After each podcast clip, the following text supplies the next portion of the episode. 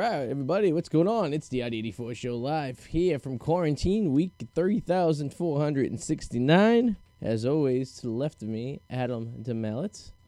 Hey, everybody. It's uh, episode 152. We uh, got some sad news yesterday via email that a, uh, a, a co host that was with us throughout the entire quarantine will no longer be joining us on the show. The uh, late Ryan Glover, who passed away uh, yesterday afternoon, um, God rest his soul.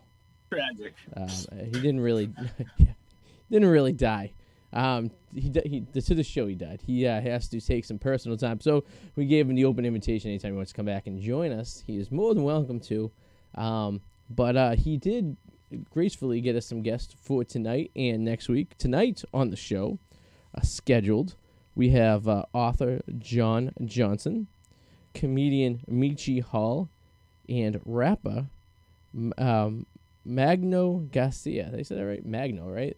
I thought it was Yeah. Mango. I, I want to say Magnum like the condom, but I don't. Yeah. I'm probably gonna call him Mango about 15 times tonight during the I'm show. gonna call him Magnum. I can already feel Magnum. it. It's gonna happen. He said, "Yeah, that's what I wear." A. And John Johnson, not to be confused with Don Johnson. it's his brother. Oh, really? well, they definitely have different parents. I'll tell you that.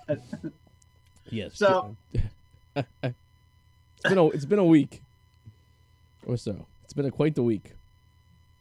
Has it? Has it really been quite the week? Oh, you said you had some interesting stories there. So No, no. I just, I the minute we started to go live, I just see this thing pop up, and I, okay, I'm just gonna.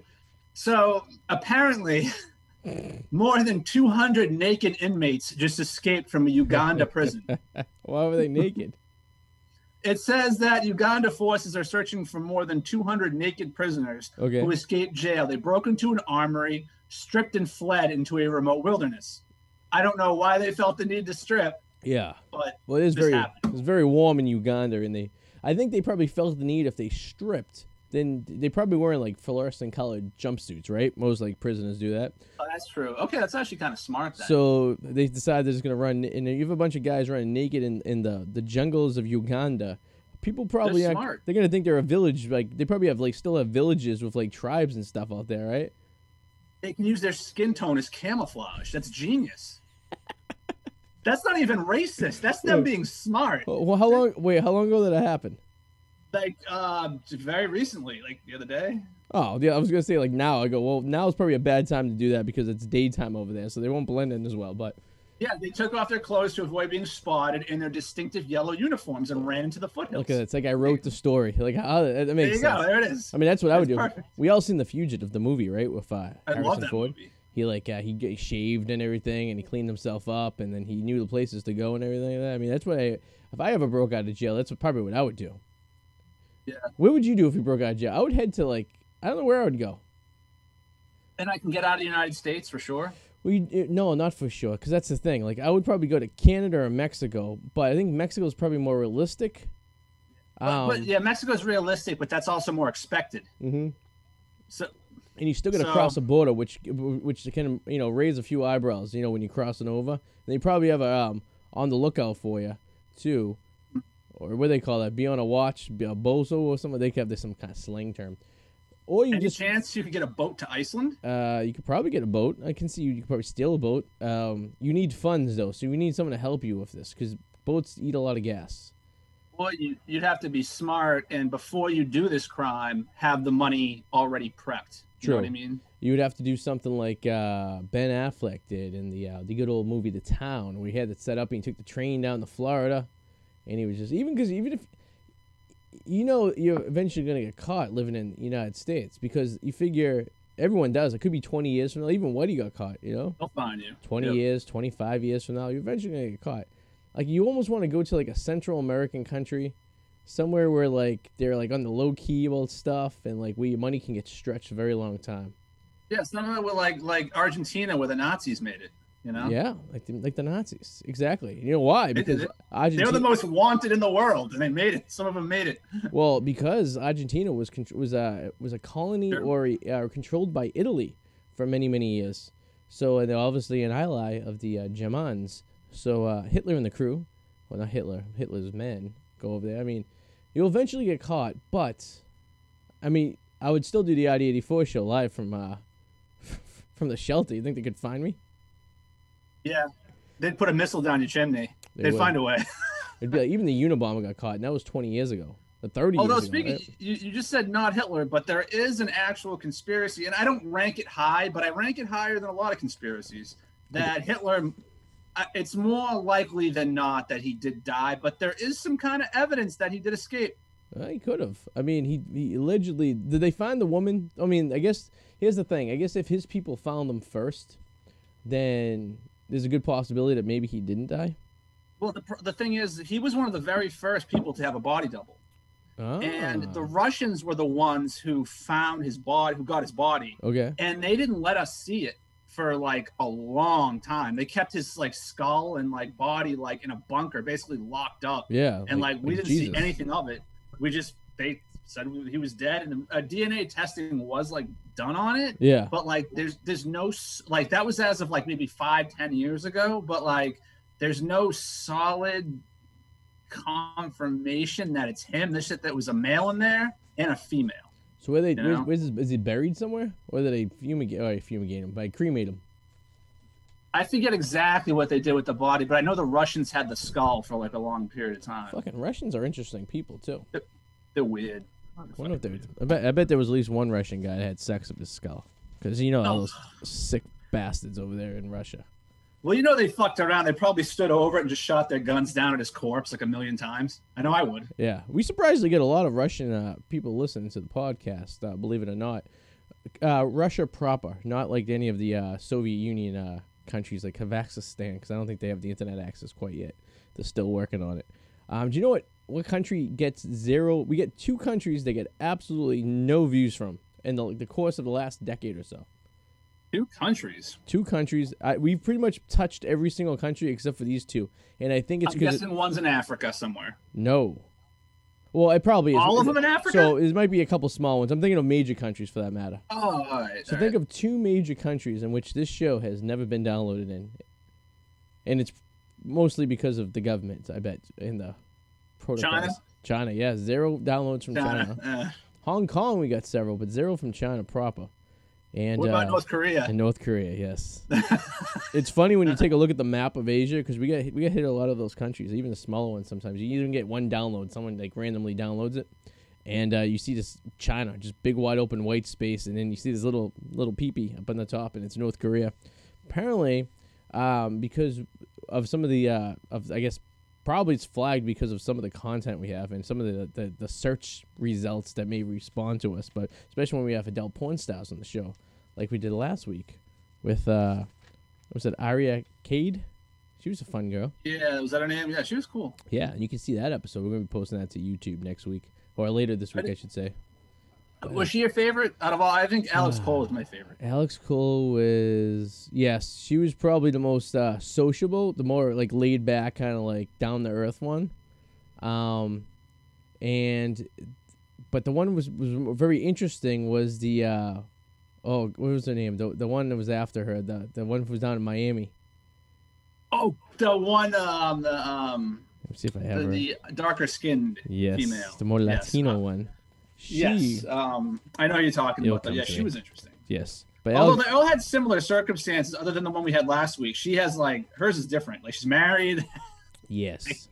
So I had gone. We, obviously, we did our research um, on the, the people that come on the show, and uh, yes, it was very unique. Uh, her and her uh, boy toy um, do a lot of the videos together, which is very interesting. I feel like that's like bringing sand to the beach. You know what I mean? But I don't know.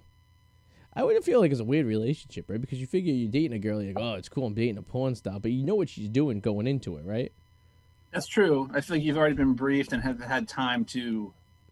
But if but if you're already in the relationship and like imagine dating someone and she goes, "Well, I was working at a florist, but so, I think I'm gonna become a porn star." yeah, that, it's yeah, a little would weird, work. right? Yeah, like I, I was an auto mechanic, but now I'm blowing guys. Like I don't like that, that could be a possibility. That could be. Ah, I don't think that's probably a good thing for this relationship. You know what I mean?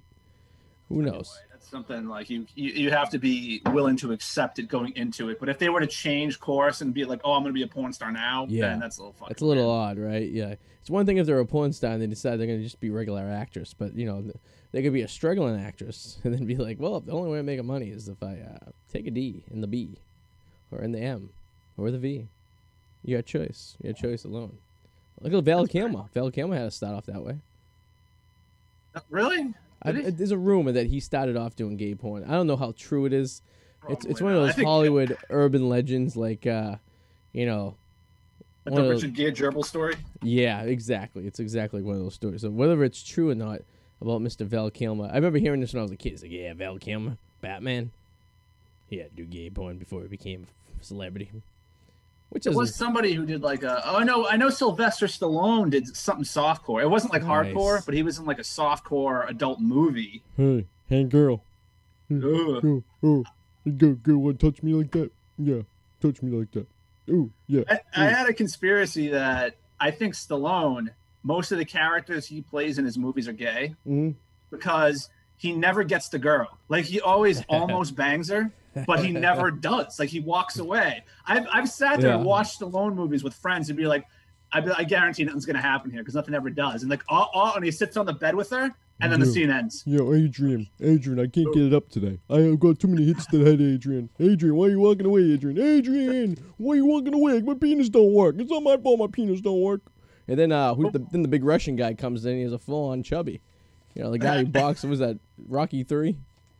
Oh no, that's uh, that's uh, the Russian. Yeah. Drago. What was that? Four, man. That was four. Yeah, that was the one he was like training in the uh, the uh, the tundra up there in the upper. Uh, Hey, hey, the Russian guy got me off, but uh, no, Adrian, Adrian can't make a move. But he Well, I, I picture his his thrust being like when he takes a punch, like. Huh, He has a. Uh, he has a kid though, doesn't he? He has a couple kids, doesn't he?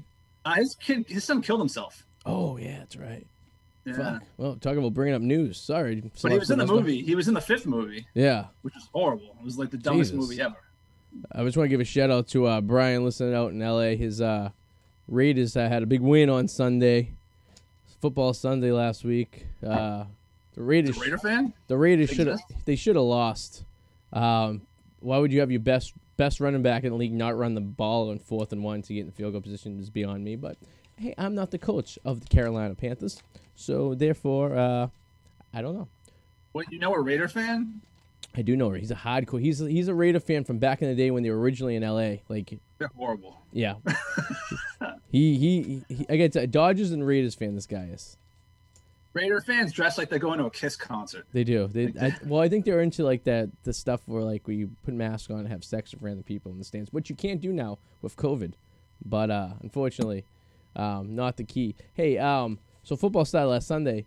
Uh, did it feel? It didn't seem weird watching it on TV with no fans there. Did it? I don't know for you, but for me, it didn't really seem like. The only time it was weird is when they showed like a, a zoom, like a uh, the aerial of the of the stadium. There was no one there.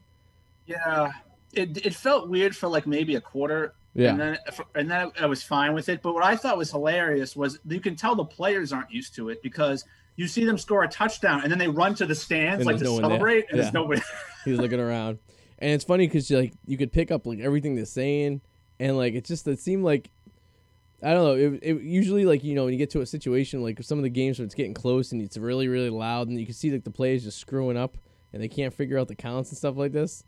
But uh, there were but there were plenty of games. Like look at the the Saints Bucks game. How many? They, I think I think the Bucks went off sides twice, and there was no there was sound pumped in, but it wasn't like loud sound, not enough to throw you off. Well, I remember when Cam scored his first touchdown. He did. He he, he got into the end zone and then went to and pointed Yeah. into the stands and like. like, it kind of looks kind of lame. Who wants my ball? There's like three guys out there. Anyone want my ball? I'm gonna throw it to you. Who wants my ball?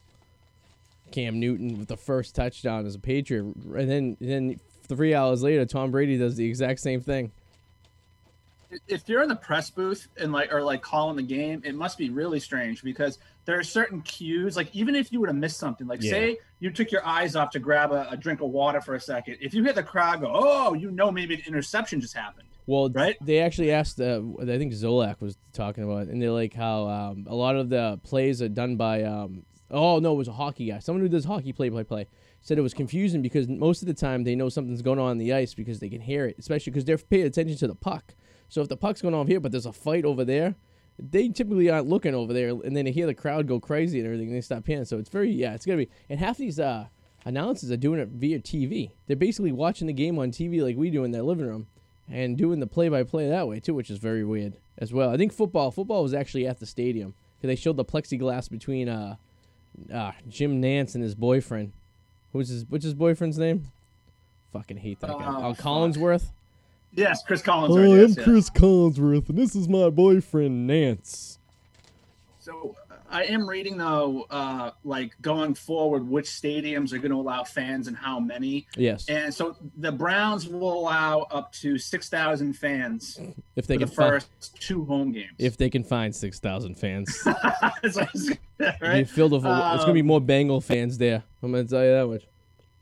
Titans aren't allowing anybody as of now. Buccaneers will allow spectators for their first two home games of the season. It doesn't say how many though. Yeah, When you say spectators, Steelers nobody, Eagles nobody, Jets nobody, Dolphins will allow thirteen thousand, um, Colts twenty five hundred. That's nothing. 2,500 fans up there in Indianapolis to see Philip Rivers. And, uh, but you know what? The 25 of those, you know, about 400 are going to be his kids. Yeah. So you know, 25% of the fans at the Colts game next week will be Philip Rivers' family because he has a You know- he has a lot of sex. this this is great for quarterbacks though, if you think about it, because w- quarterbacks that normally would buckle under pressure aren't because Yes. there's no fans booing. There's no like exactly. They were saying the other day how Aaron Rodgers looked comfortable in Minnesota when he never usually does because there's no fucking fans there. You know? No one was yelling, "Hey, hey, Aaron Rodgers! I heard you like men." That usually makes me like feel very uncomfortable. Aaron Rodgers, why are you 35 years old and have a grown man as your roommate? Aaron Rodgers, why do you every relationship you have with a hot girl? Uh, did you well? Did you hear about his ex? Who's the ex girlfriend? Who's the actress? Oh, that cunt Olivia Munn, she sucks. Yes. So She's I can't she, yes, she is a bitch, and I don't I don't know if I 100% trust what she was saying, but she was going on this interview. I think it was on Stern, and she was kind of going off about how she was dating a guy who's clearly gay, but she didn't say his name, and it was all hinting around to Aaron Rodgers type thing. she dated this this director or producer once, and it was funny because he's like, "Yeah, I remember Olivia, but I remember back then she said she was part Asian." Like she like changed, she used to like change her ethnicity because it would sound more exotic. Yeah, she's like she's like uh fucking uh Elizabeth Warren. So you get sometimes she's just gotta Yeah, pretty much. She's she's Yeah. the actress version of Elizabeth Warren. Yeah, See, but like- she's not. But But like people like do that all the time. Like if someone asks me, like occasionally it'll be like, "Oh, I'm Italian," or like, "Or I'm Irish," depending on the situation, right? But I'm both of those things. I'm not just making up a a thing. You know, it's not like saying, "Hey, I'm Indian," of the of the native of the American, uh, not the American, the uh, dot Indian type. You know, my family owns 7-Elevens. oh wait, oh Not okay. So she kind of is. Yeah, her father is German, Irish, and English, while her mother is from Vietnam. Oh, so she's a little she's a little Asian in her. A So basically, her mom Asian. got banged in a rice paddy during Vietnam. That's what it sounds like. she wearing the hat. That, that's what it sounds like to me. I don't know. Those hats, those are pretty. Uh, well, what? The, why would? What's the deal with those hats? The basket hats. Like the big, yeah, the big giant. Look like like you're wearing like oh an umbrella on your head, just to Oh, keep I'm the sun out of your the face. office. we should. We should always wear them. They, For when I, Halloween, I should. I was in Disney World once. You know how like you go to different countries in Epcot and they have like you go to uh, China and they have those big hats you can buy. So I'm I'm goofing around wearing one. I almost took out a family from Nebraska because they like they're big. They go out like about like like a foot and a half off your head. But yeah. I think they're made to keep the sun out, to keep like keep you shaded. I think. I think that's. I think that's the idea. Uh, yeah, it was. It's over, over, oversized styles worn by a woman in the Congo. Yeah, baby. Take me. To, what the Congo? Isn't the Congo in Africa? Yeah. So why are the Asian women wearing them? How do they get to Africa? Uh, similar climates. I, Ah. I, I don't. I took a wrong turn and I ended up in Africa. I was trying to get to Europe. Sorry, Well, it's funny though because when I was in Africa, the the balance that are that these people can maintain on their heads is incredible. There was this woman I saw; she had her whole fucking laundry basket on her head and was Yeah. walking, not even touching it, It's just walking. The balance is incredible. Did you get it. And, that, and you just said a statement that not many people can say. Cool. When I was in Africa, I've only I only know three people who's ever been in Africa. How's that? Three people. You, my sister, and my uncle who was born in Africa. Those are the only How three long, people I know. How long were they there? Uh, well, my uncle was there till he was nine, I think. Uh, my sister was WB. sister was there two weeks. She was in us, only in South Africa, I think. She was the same place you were, kind of in the same area, I guess. Well, I was in South Africa and then I was in Namibia, so Yeah. two countries. Namibia. Namibia is the, the country that's like landlocked in South Africa, right? Or Namibia? No, it's up against the water. oh, what's the country But that's in the middle of South Africa? There's a country Uh, that like s- it's surrounded by all four sides by South Africa. I, Uh, well, South Africa is like, is it the African? but it's funny because Namibia. There's one photo I have. It's bizarre because you have desert, and then right after the desert, you have ocean right next to it. It's Yeah. the most bizarre That's fucking pretty, thing you'll ever see. pretty kick ass. Uh, may- maybe Botswana. Maybe there's like a, kind of. if you uh, zoom into South Africa on a map, there's like a country like in the oh, middle. Uh, Les, uh, Lis, Listro, L E S O T H O, Listro. That's a country. like, that- con- they got screwed, huh?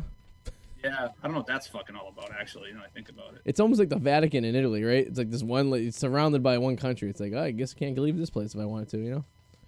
I, know, I gotta, I gotta call my friend there, Shanae. I gotta see what's going on with her. She, She a fan of the I gotta- show? I gotta go back there. What? She a fan of the show? Uh, I don't know. She, I don't know. She's very, I don't know. She's, a, she's a strange girl. She's a great girl. You, you, you've heard. She, she sounds very British. You heard her voice on my voicemail. Oh yeah, that's right. Yeah, yeah. yeah. You know, it's funny. It's like, um, like Africa seems like a very exotic place. It's like, but there's so much of it. Like if you- like, you know what I mean. Like if you went there, like you're like there's so, it- but they're all different pieces too. Like like like where we were is like very Americanized, almost like very English, I guess you could say, because it was a colony for England for all those years. And Yeah, a then lot of German too. Namibia Yeah. has a lot of German. yeah, I think yeah, Germans took like all those like European countries had, had claimed territory. But then if you go like northeast, you get into like uh like well, northeast, you get into like Egypt and stuff, more Arabian, and then you get Morocco on the other side, and then in the middle you have like jungle. That's like fucking Yeah. crazy shit. I can't imagine that. There's a um TV show on. Uh, it's not on Netflix. It's on stupid Apple TV, which is stupid because no one subscribes to it. But it's who the fuck is it? It's a celebrity, and he started at the tip of South America, and they're driving to L.A. And it's called like the the the trip or the pass. I forget who the actor is. It's um.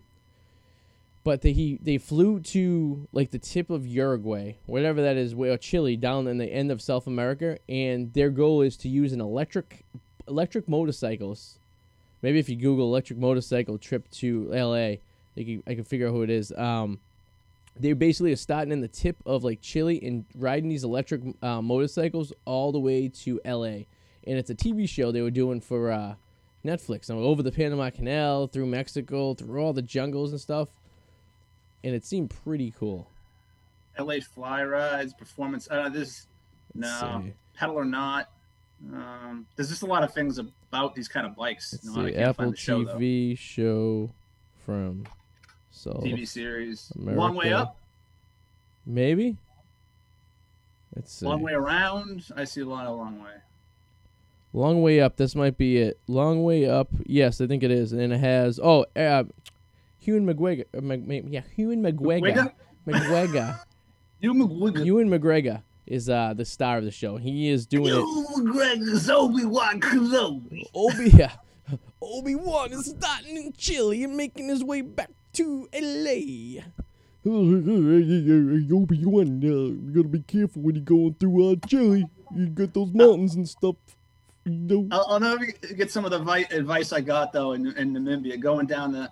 There's the Kunene River which borders Angola, Yeah. and we were going down the river, and um, remember I'm not part of a tourist group. I'm with my with with a friend, with a lady friend of mine, and like her brother and his friends, Yeah. and I'm basically just told like, just don't die, don't get killed by crocodiles because if you die in this water, nothing can be done for you because you're you're technically in no man's land. The river is like no man's land because you have Namibia and Angola, and they're two completely different places. Yeah. And right on the other side of Angola, you can see the guards with AK-47 That's standing awesome. right there. That's very confident. That's what I want to hear. You know, that's what It I want. right? But then it got then I turned into a screaming little girl when I flipped my kayak or my canoe in croc-infested waters. Yeah. that was not fun. That sounds like an adventure. Speaking of adventures, we have an author who is on deck right now. Let's bring him in. Uh, Jonathan Johnson is a author of four titles of children and young adults uh, books, and he's also a kidney health activist. Um, himself is a two-time kidney transplant recipient. Holy cow!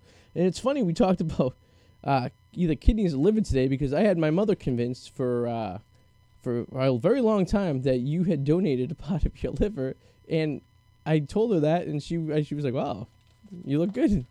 Yeah, she asked me about it. Yeah. It was a very awkward situation. It was the time I'm, that you, I'm completely baffled at this point why people believe you. you and my mother were walking out of the apartment at the exact same time. You couldn't. I, I mean, this was like a uh, er- the, the the planets were aligned, and you had said, my mother had said to you because you know how she is. Wow, you look good for after surgery, and I wish I was. I wish I could view this from afar to see your reaction and see what you said and how you like your facial reaction, how you react to this. Because No, it- probably how I, ex- I I know how I react exactly how I react to you when you say something like that. I go, no. see, What are I talking about? I probably would have been different. Say, say your mother, say you told your mother something about me like that, right? And me and your mother were walking in, and she said, "Well, you look really good for just having surgery." I'd probably say, "Well, uh, thank you," and like not, like, I'd just be like, "Oh, maybe she has mixed up with someone else," and then kind of Yeah. let it go, and not think much of it. But uh, I mean, but you really, my mother. I probably would have played. I should have played along. It's just a knee-jerk reaction for me to go no when it comes to Artie said. she immediately called me up, and she's like, "You're a fucking asshole." What's going on with John Johnson? John Johnson is on deck. He should be joining us shortly. Oh, he's Um, not pulled in yet. Okay. about the uh, the miracle of the Zoom. The Zoom. We get people from all around the country. Imagine if we had to go and tell them to come and meet us in Cambridge at our old radio station.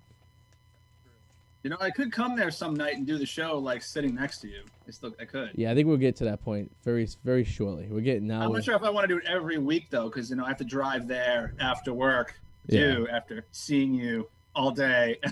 We, I mean, me and you went. Uh, I think it was like 14 consecutive days of seeing each other a couple weeks yeah, ago. we're like tip to tip practically. Yeah. You know? It's a good thing we're back to back in the office. You know what I mean? It's, it's one thing if we're sitting next to. Imagine we were facing each other like in the old school. Like, I heard a rumor you're you're getting moved next to me. Is that true? I didn't know that. Just Joe's plan. Yeah. Apparently, I didn't know that. He's like, I want to move Adam over there next to Artie. Yeah, I heard a rumor. I guess he I wants guess to. it makes sense. You and me looked at each other like, what? I heard your name and I heard moving to Sherry's computer. So uh, apparently you'll be uh, rooming over there with me. You get a better view. You get a very nice view with that seat. Plus, it saves me like. Actually, no, I lose footsteps. I, I lose steps because then I'm walking over there. Yeah, I, don't I walk over there, so You don't get your foot counts. I don't get my foot counts. No. Let's see. Let's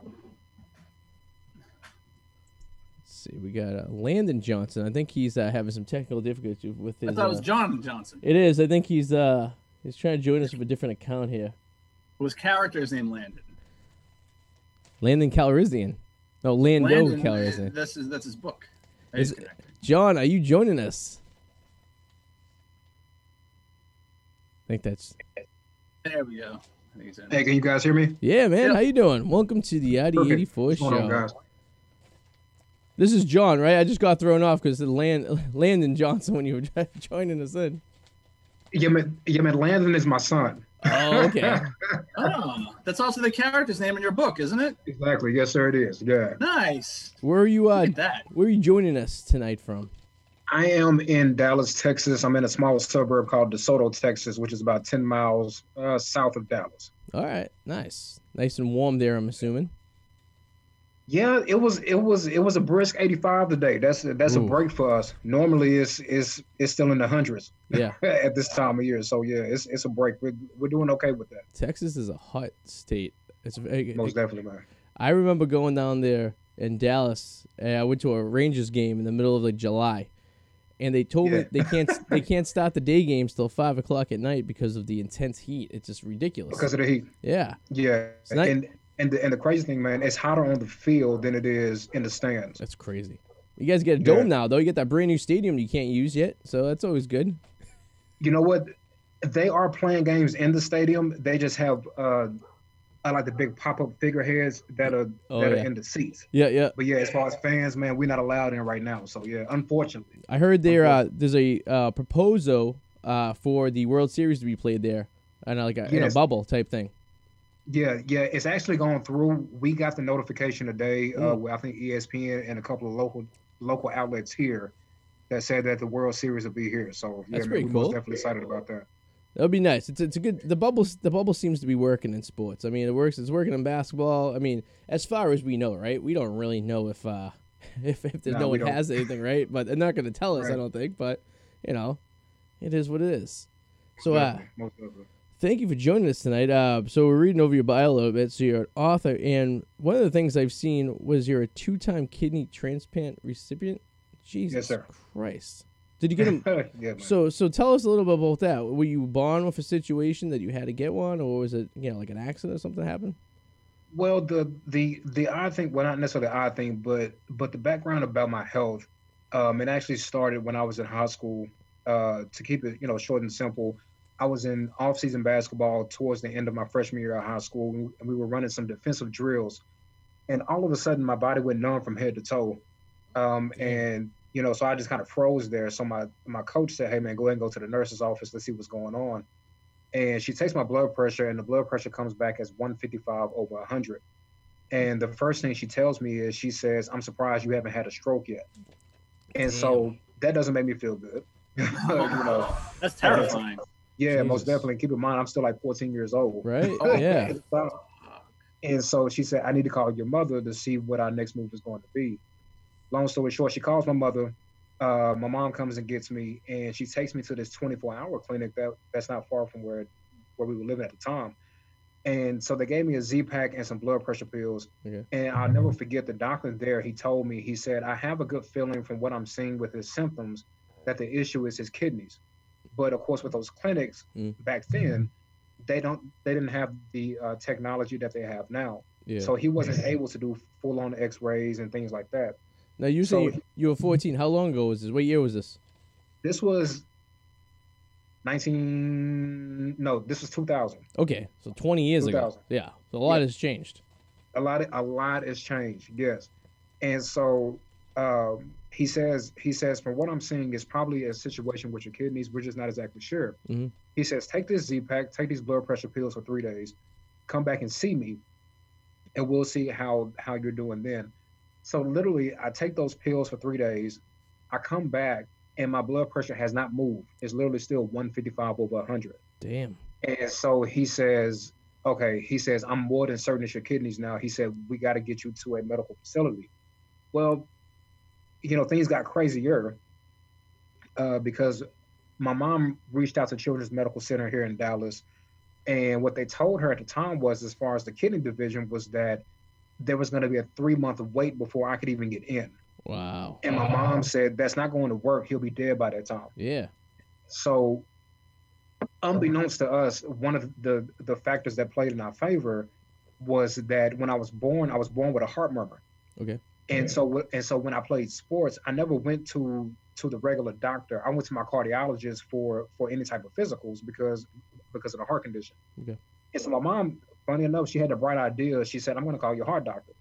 She calls the heart doctor. I get in the very next day, and keep in mind, I'm there for two days straight, mm. just doing tests and X-rays, tests and X-rays, and then it comes back that it is the kidneys.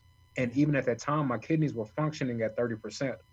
Wow. And so, as far as my doctor, obviously with him being a cardiologist, his only knowledge ran. Uh, I mean, as far as his knowledge only ran so deep. But the blessing of the situation was he actually walked myself and my parents over to the kidney division and got us checked in right there.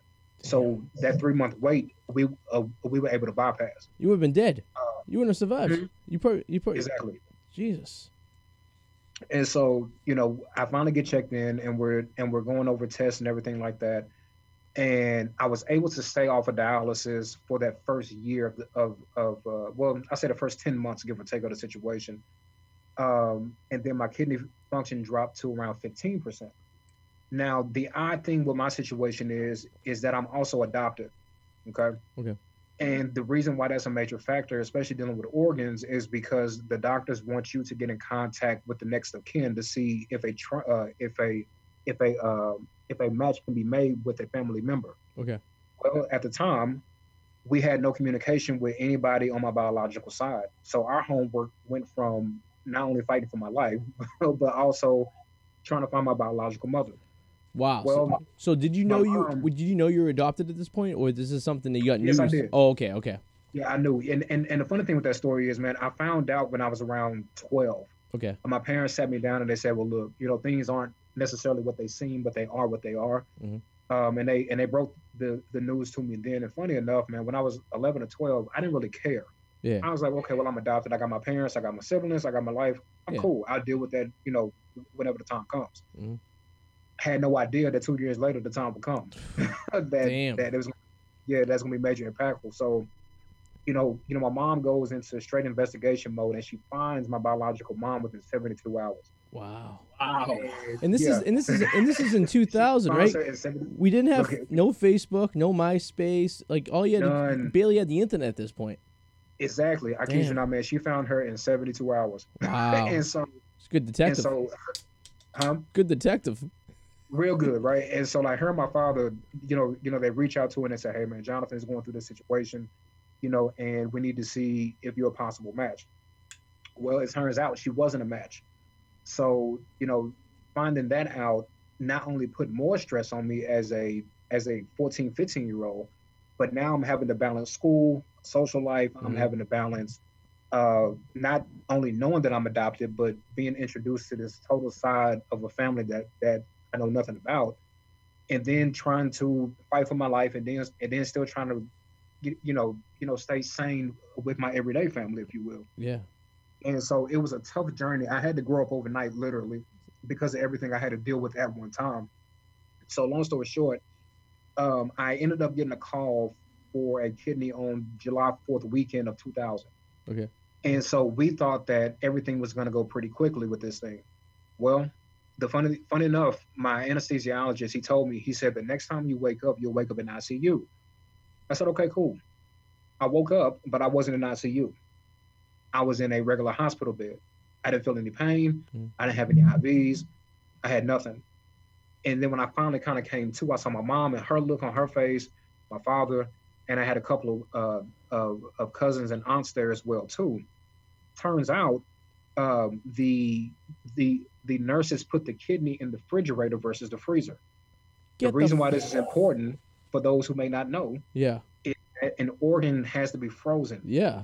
You put it in the fridge, otherwise it'll spoil. Yo, you so a perfectly good kidney gone to waste. Perfectly good kidney. When I say perfect, they were like, "Yeah, man, this kidney was like tailor made for you." Wow. and my my surgeon, yeah, and and so and so and so my surgeon, you know, he comes in. He said, "Look," he said, "I'll be honest with you." He said, "I know that you're waiting for this." He said, "But I wouldn't be doing you justice putting a spoiled kidney in you, knowing that in so many months hmm or even a year, you'll be right back in this position, if not worse." Yeah. Oh my god, You know it's what I mean? horrible, dude. Yeah. Jesus. And so and so, needless to say, I had to take that. yeah. right? And so, you know, we go home that night, and then unbeknownst to me, a couple of months later is when I finally end up on dialysis. And so I'm on dialysis uh, for two and a half months. And with my journey, it's something about holidays that sticks that sticks out Mm. because the next call that we got was on Thanksgiving weekend. Okay. Uh, uh, and and now we're fast forwarding to 2001. I got a call Thanksgiving weekend, and that year we were set to host Thanksgiving. So family and friends are coming over and everything else. And my doctor calls me like at 8:30 in the morning. He said, "What are you guys doing?" I said, and my, my mom is like, "Well, we're getting ready for Thanksgiving dinner." He said, "Drop it. We have a kidney. Come now." Damn. And so and so my mom and my dad are on the phone on the way to the hospital with relatives saying, Hey, they got a kidney for Jonathan. You know, we got to cancel the plans. You guys figure out something else. Yeah. And needless to say, man, at this time when I woke up, I woke up in ICU. And it was the greatest pain ever, should I say. I was gonna say, yeah, it's one pain you'd be welcoming to have many, many Yeah. times over. Most definitely. Yeah, it was it was it was it was the greatest pain ever. Um, and so that kidney lasted 16 years. Uh, well, about about 16 and a half. And the crazy thing is, man, what made the kidney fail was actually due to a bowel obstruction. Okay. Okay. And for those who may not know what a bowel obstruction is, it's whenever your small intestines gets entangled with some scar tissue. So that way nothing can pass through. Okay. Okay. Now keep in mind, 13 days after the first surgery, I uh, I had a small incision in my stomach because I had a lot of swelling in my stomach. Doctors couldn't figure out why, and so they go in and they're looking around and they look to the left and they say, "Well, oh, well, his appendix is about to rupture anyway, Mhm. so let's go ahead and cut down and take the appendix out." Yeah. I'll be the first to tell you guys, it hurts more having something taken out of you versus something put in you. Okay. Damn. And so, and so, you know, as far as the pain was was still by far the worst pain I ever felt in my life. But because of that bowel obstruction, 16 years later, the scar tissue had knotted up with my small intestines. Wow. And now keep in mind, at this time, I'm 33 now. At, Yeah. at, at, at this at this time, or 32. So again, like you said earlier, things have changed. I'm now married at this time, Mhm. and I have two kids at this time.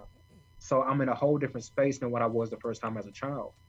And so my wife literally stayed with me all night as I vomited all over the place to the point where I was I was throwing up blood because nothing could pass. Yeah. And she got me to the ER the next day and they said, look, we got to get you to emergency surgery like now. So the blessing was they were able to save the small intestines, Mhm. but the kidney failed. So I had to go through that process all over again for two years. And you know, as far as the blessing is, we made two years with this kidney uh, this past uh, July. Wow. We made two years with this kidney. Um, and so and so my wife went from being mother and wife and nine to five worker to nurse as well too because I did my treatments at home Okay. because our sons had like no time with me whatsoever. And so, you know, the blessing was we had the option to come home and do the treatments. And so we did that. Um, and like I said, we did that for two years. We got a phone call and it said, Hey, and matter of fact, we were in church and it was on Sunday at all days. Jesus. so Jesus, literally. literally, man. And so and so we rushed down and we had a second transplant. And keep in mind, man, just to sum it up, the first time I was in a hospital for a month and a half. This time I was in the hospital for four days wow. and I was back home because the kidney woke up even before they sold me up. Huh. And so I was literally back home in four days, man. So So, when you, yeah. so when you get a transplant, it's uh I don't know, it was years of uh of you have to take a med you have to take medicine, right? Uh, all the time to keep it from rejecting. Is that how it works? Correct. Yes, Okay. exactly. Yeah. How how long does the average kidney last after it's been transplanted? Like I do know, so I do know a few people who've had a kidney transplant, and they've said like, yeah, I'll eventually I have to get another one, but like Yeah. I don't know how long that is. I, I never asked before, you know. See, see, and and and, and that's and, that, and that's crazy, Adam. The funny thing is, the average is four to five years. Wow. And The yours first lasted time I was sixteen. able to triple it. I was Wow. I was I was blessed Good for for six. you. This time w- we we've already surpassed two years already. Um, and so and so and so the average is four to five, but it's a lot of small things that play big factors like blood type, Yeah. uh, also the medicine you take if you have any other type type of conditions, you know, diabetes, anything like that or whatever. Mhm. For my situation, it was strictly kidney failure, nothing else. Um, you know, and even at this point, I work out all the time. You know, so my wife's my workout partner. We work out probably five or six days a week because a lot of people think when you get that transplant that you're set, Yeah. not realizing that you truly have to maintain it not only with the medicine you take, but also with the food you eat, how you operate, how much water you're drinking, things of that nature there. And so the funny thing is, eh, a lot of people don't believe me, but I never had alcohol in my life because Yeah. I wasn't able to. You can't. Yeah. You know what I mean? So, I, and you know, from what I heard, I don't miss out on anything. So, Yeah. you know, I'm cool. That's actually probably going to help you in the long run to keep you keep you, Well, keep you That's fresh. why I tripled it. Yeah. you, your, your liver's having a conversation if your new kidney's saying, "Thank God," he's because you know Most otherwise the liver would have been you know who knows because all that stuff. I mean, so I'm a big activist on on uh, donor, uh, being an organ donor. Um, I've never met anyone. So when I was a kid, I had a I had a friend who uh, his brother was born and uh, he was born with a bad liver. And uh, he was able to push it through, and then he got to about the point. I was in middle school. He was like in fifth grade, sixth grade. The mother was gonna give a piece of her liver, and you know try to get things going. But uh, he had passed away prior before that could Wow. happen. And uh, ever since I was a kid, uh, it was kind of you know being 11, 12 years old, you're thinking to yourself, you know, you know he would have survived. He couldn't find a match for a liver. That was the thing. He had some Yeah. rare blood type or some situation that wasn't making it easy. Um, and I had a conversation with my mother, and she's like, "Well, you know, that's why you can be a, uh, a you know, organ donor in a situation of this. You know, if something happens to you, and you know, you're Mhm. able to, you know, say it's something that you know, the rest of your body's okay, that you're able to provide life for many people who need the, the stuff that's still good in you. You know, it's like a, it's like going to. She tried to describe it as going to a, like a used car lot that you had a perfectly good car sitting there, but the piece, you know, Exactly. the car was rusted out, but the pieces were still good. You know, you could use them for other things, right? Exactly. So Most ever, definitely. so when I became 16, I got my license. I became an organ donor right off the bat, and because you God forbid, you know, if something happens to me, hopefully, uh, you know, I could be able to v- keep life going for someone else. You know, but uh, you get those urban legends. I remember the ur- biggest urban legend was, you know, you know, if if you get in a car accident, they're not going to revive you. That was the big one that going on. Like if they see Yeah, yeah, the I've heard that Yeah, one. I remember. Yeah, Yeah. Stuff Like I- Most definitely. that's the stupidest thing I've ever heard in my life. It's like you Right. really you're gonna have some paramedic, yeah, paramedic sitting there saying, "Oh well, we can't we can't do anything for this guy because you know." What I mean? But um, kidneys are a very oh god, I, I I hear so many stories about kidneys and it's like you know you're blessed with two of them, but in your case, both of them failed. and now Right. now you're on your, your fourth essentially when you think about it, right? technically, right? Technically, Wow. right. Yeah. So you grow. So when did you start? Was your writing books inspired by your experiences, or was it kind of something to pass the time while you were trying to get your mind off all this? It you know what the funny thing is it was it was actually both. Um i started writing when i was around 18 or so and the way it came about was because as i mentioned before dealing with a brand new side of family dealing with a new transplant trying to come out of high school on time and everything else like that i needed a way to get my thoughts out. And so my parents bought me a journal and i just i was literally writing every day in the journal every night in the journal uh, because it was some new emotion every day Yeah. right and eventually those journals turned into books Hmm. and you know what did i what what i ended up doing was i took a break um, by the time i graduated high school so by the time i was 18 i said you know what i'm not going to write anything anymore because i've missed so much time because of dialysis because of surgeries because of just being out of pocket and everything like that so I was already in the process of writing my first book by the time I was 20, but I took a secondary break to enjoy college, Mhm. right? And uh, but as far as the first book, I didn't pick it back up until I turned 25. Oh wow. Uh, yeah, because I just didn't want to deal with it. You know, I said I'm having fun, I'm kind of living, I'm free, I'm cool, and you know, funny enough, man, uh, my mentor he told me he said, you know, with everything you've been through, you need to write a book. And then like two weeks later, um, someone else that I knew said the same thing as well too. And then my doctor, when I went for a checkup, he said the same thing. And so I'm like, okay, so that's three or four people saying the same thing. Maybe you need to look into this thing, Yeah, No right? kidding, right? Yeah. Yeah. And so I and so I went back and like I said, I'm 25 now and I started writing a book again. And what benefited me was was that so much stuff had happened from the time of 18 to 25. I had a lot more to write about. Mhm. Um, so by the time I turned 26, um, I released the first book, which was an autobiography um, about everything I had to deal with along the way. And the funny thing is, man, we sell we we sold pretty well with that book. It was it was my first time. It was trying to figure out the marketing schemes behind it and everything else like that, right? Yeah. But that's initially how I got started into it. Was was to get everything I was thinking and feeling, you know, you know, off my mind. So that's how I got started. Damn. So I'm, I'm I'm assuming a lot of your books, or they pretty much based on real life experiences, one way or another. Kind of just, Yes, you know, it's, it's yes, which is the best way to write, I guess, because that's you know most definitely. you get a lot of facts. You know, you know it's gonna be true. Right. Yeah, that's Right. that's the thing you mentioned marketing right there with the books. Uh, I know a couple people who are trying to you know write books and they put it up there, and it's the marketing. It's the, the people you know, in the big companies don't really give a crap sometimes about the actual story. It could be a great story, you know, but it's they look at it as a business, right? Like, how can I sell this? How can I sell it? But there's a lot of companies now that kind of make you the salesperson, right? Like you go and you you can they they'll they'll provide the uh, you know the, the you know the printing and all that stuff, and but you're allowed to still get these things printed, and you just kind of got to market it on your own. Um, Right. But if that's the case, then yeah, why not? Then you don't have to go through a middleman. You don't have to worry about uh, you know Exactly.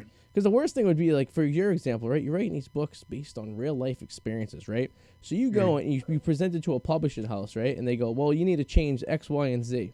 Nah, Exactly. I don't want to change Yeah. X, Y. It's my it's you- it's Yeah. fucking the story up. You know what I mean? It's Yeah. bullshit. But that's awesome. So so how many books? You have four books right now. I have four books out right now. Okay. I have a fifth one that's in the works right now that I'm hoping, if everything goes according to plan, it should be out by the end of October. Okay. Um, and so I'm I'm I'm I'm trying to get some stuff situated with that. I'm not quite done with that project, but yes, right now I have a total of four that's out right now. Yeah. Yeah, uh, right now I'm kind of looking at the your most recent one, uh, the yearbook here, and I'm like, yep, that that sounds like eighth grade to me. yeah, like yeah. Yeah, like trying to talk to girls and just uh, you know playing man. sports, and yep, I'm like, yep, this, yeah, Yeah. Yeah. And see, and the see, awkwardness of it, The worst. just- yeah, And see, man, the crazy thing about that is, is, is, is keep in mind, I have two sons. My oldest one is 12, Okay. so he's in that phase. oh now. yeah, it's the worst You see years what of your life. it's horrible. yeah, Middle he's, school's he's in that horrible. phase now. And so I've, I've, I've talked to him, you know, saying one on one father and son, like, if you see a girl that you like, this is how you approach her. Mhm. And my wife has done the same because obviously she comes from the, the, the, the, uh, the opposite end. Yeah, yeah, But of course, he doesn't believe me. yeah. no, of course not. Everything works. Yeah. And I'm like, well, how do you think that I've been I've I've, I've been married to your mother for so long? Yeah. like like no, it, it it is what it is. Yeah. But the uh, the uh, the uh, the funny thing is, what like a lot of people don't know, um, unless you've met, you know, like some some of my people in person, is that I took certain people in life, as you mentioned, real life, and and and those are my cover photos. Okay. So so so like prime example, Adam, as far as that cover that you're looking at, so so the guy that's sitting on the ball, that's actually me in eighth grade, right? So my artist took took uh, took uh, took the, uh, the, the the headshot, and he made it a cartoon version. The other guy in, in the basketball jersey that's standing up spinning the Yeah, ball, the guy who's spinning the ball. Yeah. yeah, uh, that's my cousin Scooter. Oh, all right. And so and so back then he had the fro like that and everything like that, right? the kid that's in the band is actually my oldest son, Trey. Oh, that's awesome. I, I I I implemented his face into it, and then ironically enough, the girl that's in the photo that's actually my wife. That's pretty cool. And so and so and so uh, and so um, and so that's how I did it. I figured again, like you said, said to keep it at home base, to uh, to give it some familiar faces. And honestly, man, I had a lot of fun with that book because again, like you said, everything in that book is literally real life. I was that kid that I could see a girl and I was like, I don't know what I'm gonna say to her. yeah. Like every Yeah, guy, for the most part. Yeah.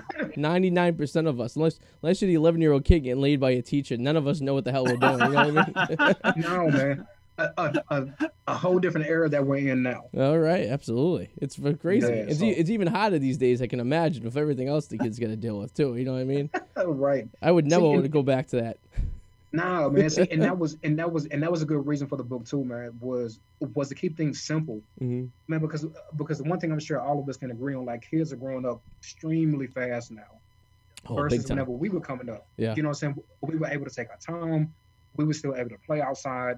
We were still able just to you know hang around, just just have true good fun. Yep. At, uh, I mean, I mean, same way like you mentioned before. uh, we we didn't have social media. Yeah. We didn't have all uh, all all uh, of these extra distractions that would take our attention away from outside and you know things like that or whatever. Yeah.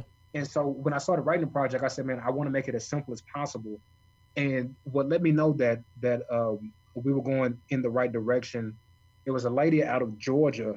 She bought the book, and she posted her. Uh, uh, she bought the book for uh, for for her daughter. She posted a photo, and she said her daughter finished the book in two days. And so I said, we're on on the on the right track, because of course, remind you, uh, the the the hardcover version of the book, I believe, is pushing 200 pages, Oh, if I'm not mistaken. Okay. And so for her to finish it in two days, I said, okay, so we're on to something. Yeah. Yeah. And then we had a lot more reviews about the book, and and I've even had some parents say, yeah, I was the main character in the book. That's funny. That was me when I was coming up, and I Yeah. said, okay, cool. So we own to something. People can relate because Yeah. Because the idea with, uh, with my storytelling is to have uh, the parent and the kid to be able to talk at the end of the day. For me personally, it does no good for me to write a book that a kid can't talk to their mother or father about. It doesn't do any good for me. And so, so, so the the the full objective is for for that kid to be able to talk to the mother and the father and say, man, man, this book was so fun, and you know, we felt this way about it and that way about it and everything else. hmm And so yeah, man, it was it was a it was a fun project. Um, here soon, I'll I'll probably start on volume two. Uh, but I'm not exactly sure when that's gonna take place. I got to finish this other book first, Yeah. and then and then from there we'll for sure dive into that. it's good that you said, as you mentioned, you know, keeping it simple, which I think is extremely important, especially today, because let's face it, because of all these advances in technology, like people's attention span is like gone. Yeah. It's horrible. I feel like that is a serious drawback of technology where people just they're they're gone. They're out of it. It's on to the next thing. If they're not, Exactly. if they feel they don't either get it, they just give up or they just move on. And that's great that you and, recognize see, that. and that's and that's and that's how I knew we were in trouble as as far as as as a people, if you will, is because again, like I said, my son, my oldest boy is in seventh grade, and his school doesn't have shop class. I said, "What you mean you don't have shop class?" He said, "No, nah, man, we never heard of shop class." I said, "What?" Yeah. And so I told my wife whatever. I said, "Nah, man, we got to figure this thing out." Because of course, whenever we were in school, we had shop class. So if you didn't know how to change a tire, you learned in school. Yeah. So by the time you started driving, if you had a flat, you know how to change that tire hmm right? They don't have home ec classes where where you know you know prime example if you want to show off your cooking skills you could in home ec class. Yeah. So I, I told him I said yeah this shit is not gonna work man. So so so I've already been kind of plotting and planning some things. Uh, again, like I said, to keep it simple, but also to keep it fundamental. It's nothing worse than in my mind than raising a kid and sending him out in the world and he can't even change his own tire. See, you're smart because there's is a generation. We're about the same age. We kind of grew up around the way. I'm, I'm 36. Adam's 37. We're like Yeah. we're in the same stuff. So we knew we kind of grew up and we kind of had both the mix of the old school and the, the new school, Yes. right? Yes. So the generation that you know that's the next generation. I wouldn't say our children, but the, the between our children and ourselves. So like the uh, definitely. ten year olds now say right, and or you know, tw- you know, kids in high school. I guess you could say safely, right? These kids are going into the world clueless, Clueless. and it's yeah. up to us as thirty something year olds with small children to make sure that that doesn't happen because Right. we know we're seeing it right now right? The, the people who are going to take over after us they they don't have the realistic idea of how society works in a sense right? They don't know how to do things on their own. They're so obsessed about certain things. So i feel like now that we've seen this happen and now it's our job because I, I got i got a nine month old is to Okay, make sh- make sure he and your children is i'm sure you're thinking the same way is to make sure that they know they were raised like we were raised right? Right. and they were like all right well this is going to happen. This is the things you're going to have to deal with.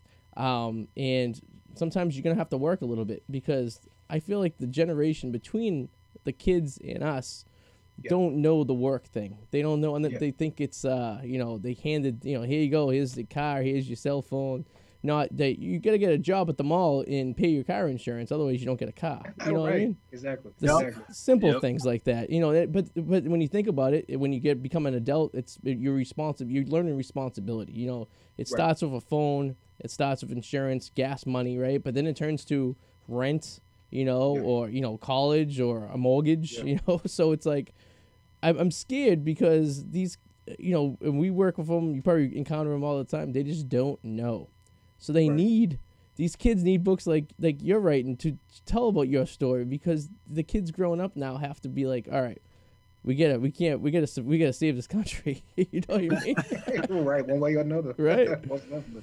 damn john it was nice talking to you uh, where can we get your books where can people go and buy these things Most definitely, yes, sir. So, so uh, for anyone interested, uh, they can check out my website. It's going to be johnsonbooks.org. okay Johnson, J O H N S O N, books, B O O K S dot org. Um, and all books are available on the site. awesome and you get your fifth book coming out you said uh, sometime in, in a month or so right a couple months Yes, sir. Yeah, All if right. everything goes according to plan, that'll be out uh, at the end of October, early November. Awesome, well, John. It was awesome talking to you tonight. Uh, people go out there buy his book. They said they seem they're life, they're real experiences. I mean, you can't beat that. It's fiction, but not fiction, right? It's like based on a true story. Those are the best movies ever, right? Just think of all of uh, the movies we've ever seen. Those are the best ones because it's basically the real stuff. So, but uh, awesome. Thank you for joining us tonight. Yes, Um, thank you for sure. It's nice meeting you. Stay in touch. Yeah, we man, like to same he- we like to hear. Most definitely. Good luck with uh, everything health wise, and uh, hopefully uh, Thank you, keep on trucking, man. Most definitely. I appreciate you guys. Thank you so much. No problem. Have a good night, man. All right, Good you too. night. Guys, be safe. All right, everybody. It was uh, John Johnson from Dallas. Damn, that's a story and a half, huh, Adam? I know. Anytime I hear, st- it breaks my heart because it's like I you hear when people get like kidneys or any kind of organ transplant, and everybody thinks like, "Oh, this is over. Like I got a transplant," you know. But no, you have to take medication the rest of your life, Yeah. and you're probably gonna have to get it again. Well, it's like that's the thing I didn't. That's the thing I didn't realize. I guess um, Yeah. I learned today was the, the the the shelf life on an implant is it's Yep. not a lot. So it- brother is a kidney transplant recipient. Yeah, Yeah. he has to get another one in a couple of years. that's like- amazing to me. Yeah, so insane. what I guess the promising thing out of all of it is now that we have we have they invented the artificial heart, right? So now one can get a fake heart put into their bodies that, you know, it's I don't know how long it lasts, Yeah, but that would scare me. but at least I would it's- after. No, but at least it's like one of those things where it's like you can buy it off the shelf, right? So it's not like you have to worry about someone dying before you got a hot, right? So you get an artificial hot put into you, and if it lasts three years, well, you're just buying. It's like buying tires for your car, right? Every couple of years, you Yeah. got to buy a new one. Which to me, as a person who would need that, would feel like, all right, well, at least I could buy it when I need it. You know what I mean? But like something like a kidney, which I like the kidney and the liver, they haven't really figured out the filtration system of the human body yet to make it artificial. Or if they have, they haven't made have figured it out enough. Like I know they can grow organs and stuff. Like I've seen like documentaries. I, but we're I think we're probably a decade away from that being yeah, we're something. not 100 percent there for sure. Yeah, but I mean, that's a scary thing to know that you. It's like driving around. I hate to compare it your body to a vehicle, but I mean, it's essentially driving around with like a piece of your car that you know that's gonna fail on you soon, but you don't know when it's gonna fail and in the worst situation, or if you're gonna have the the the means to replace that piece. If you, And, you know, be, right? in a way, I think I'd rather have like a pig heart than an actual like artificial one. It, it, this sounds ridiculous, but here's the thing: it's like that's you don't want to fuck around with your head and your and your heart. But it's Yeah. like if when it I think of like computers and well, I've had computer problems before. Oh, yeah, I, like all these man-made things that have broken down. yeah, I don't want that to break down. no, you know what I mean? So it's like I'd rather trust a pig heart. and that basically puts you uh, a step closer to being a bionic person. You know what I mean? You start getting man-made parts put into you. It's like True. maybe uh, Terminator. maybe Ted uh, maybe uh, Ted Williams' kids had the right idea when they froze his head. You know what I mean? Like maybe at some point, you know, 50 years from now, we can have a robotic uh, Ted Williams. Well, that's just fucking weird. And then they were like, remember those reports that like part of it like defrosted Yeah, or something that's like not that? good. I think No. that from talking to John earlier, um, the fucking kidney put in the wrong um, facility. They put it in the fridge instead of the freezer was the that's a holy fuck. That sounds like a lawsuit. I mean, that is a a freshly killed person, essentially, right? One way or another, whether it was natural causes or more or less a car accident or something like that, that they had donated their organs for another person with the intent, if anything ever happened to them, and the malpractice of the hospital or wherever they were to not, you know, efficiently take care of the organ that just seems like the irresponsibility of that person. I mean, that's a that's a fireable offense right there. I mean, just think about that. I mean, think about if you were like working a job and like your only job was to like, you know, make sure the president didn't get shot, but you were drinking a coffee at the time, and he looked the other way and he got shot because you weren't paying attention. I mean, it's yeah. it's like Nah.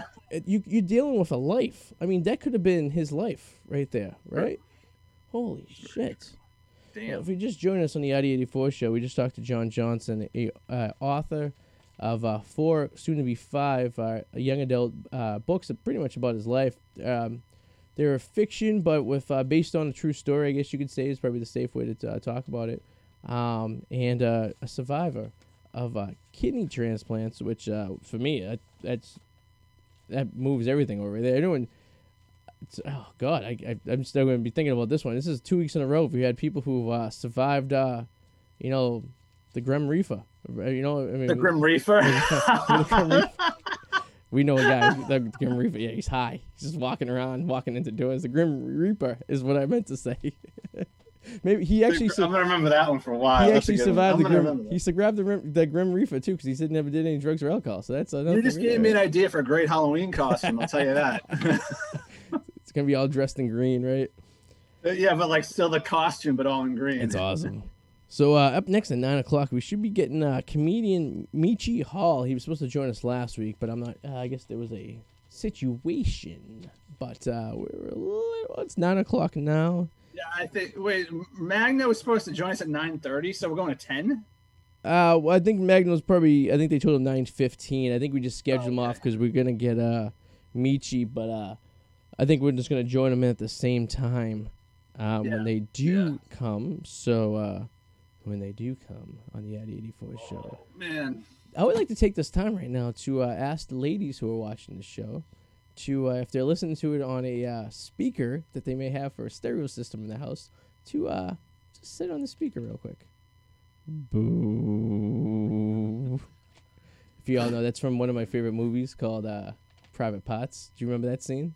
Oh, I remember that. Yes. And Howard yes. is on the radio, and Howard great Stern is uh, telling the girl who's calling him up to sit on the speaker of a very 80s version of a uh, stereo system and to turn the bass all the way up and to sit on it while Great you movie. read windows. Great movie. Someday, that's a, you know it's it's uh it's it was uh, another go back to John. Uh, it's funny talking about 2000, right? To like for me and you, it seems like it was yesterday, but it was really Yeah, 20 was. years ago, right? I mean, but while we were living it, everything was pretty advanced at the time. Like we had cell phones, we were in high school. Like to the, it wasn't like weird.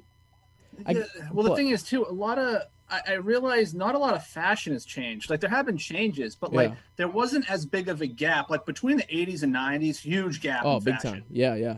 and even early 90s Yeah. into 2000 yeah but now i feel like it hasn't Yeah. changed So the kids are still wearing stuff that we wore when in high school. You know, jeans and t-shirts, and they, you know, like you get the flannel sometimes, and like, yeah, the, the fashion. I, I'm I don't I don't um, call myself a fashion connoisseur at any stretch of the imagination. I'm the t-shirt I'm wearing right now. I got my junior year of high school. It still fits me. yeah Okay. So this is how often I change clothes. I throw away clothes when I get holes in them. I don't like to buy. I don't usually Yeah, buy clothes, right? So when I can't fit into them anymore, it's usually I, I go through a couple pairs of jeans a year because I wear them seventy five percent of the time of the year. You know what I mean? But um, but the t-shirt, like the t-shirt I'm wearing right now, you wouldn't you couldn't tell I got this ninth in the, in two thousand one, right? I mean, who would know?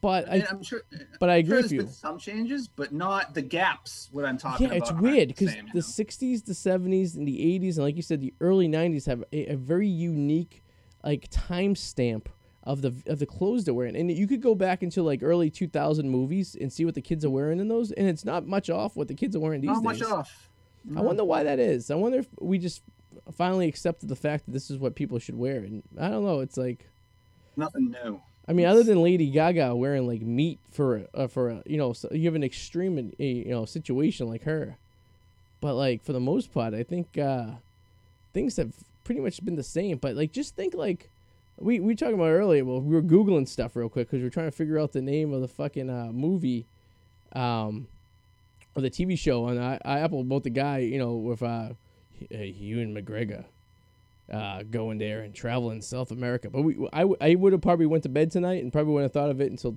you know next week what the name of the show was. Uh, but we found out instantaneously on the Google machine, which is pretty I impressive.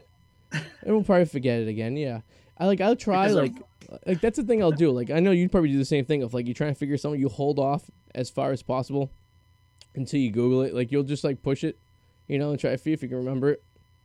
Like, yeah, it's called my daily work life looking at gis well, the other day I was trying to figure out this kid in high school I went to school with. I couldn't figure out his name for the life of me. I could see his face. I knew where he sat in homeroom. I knew where his locker was.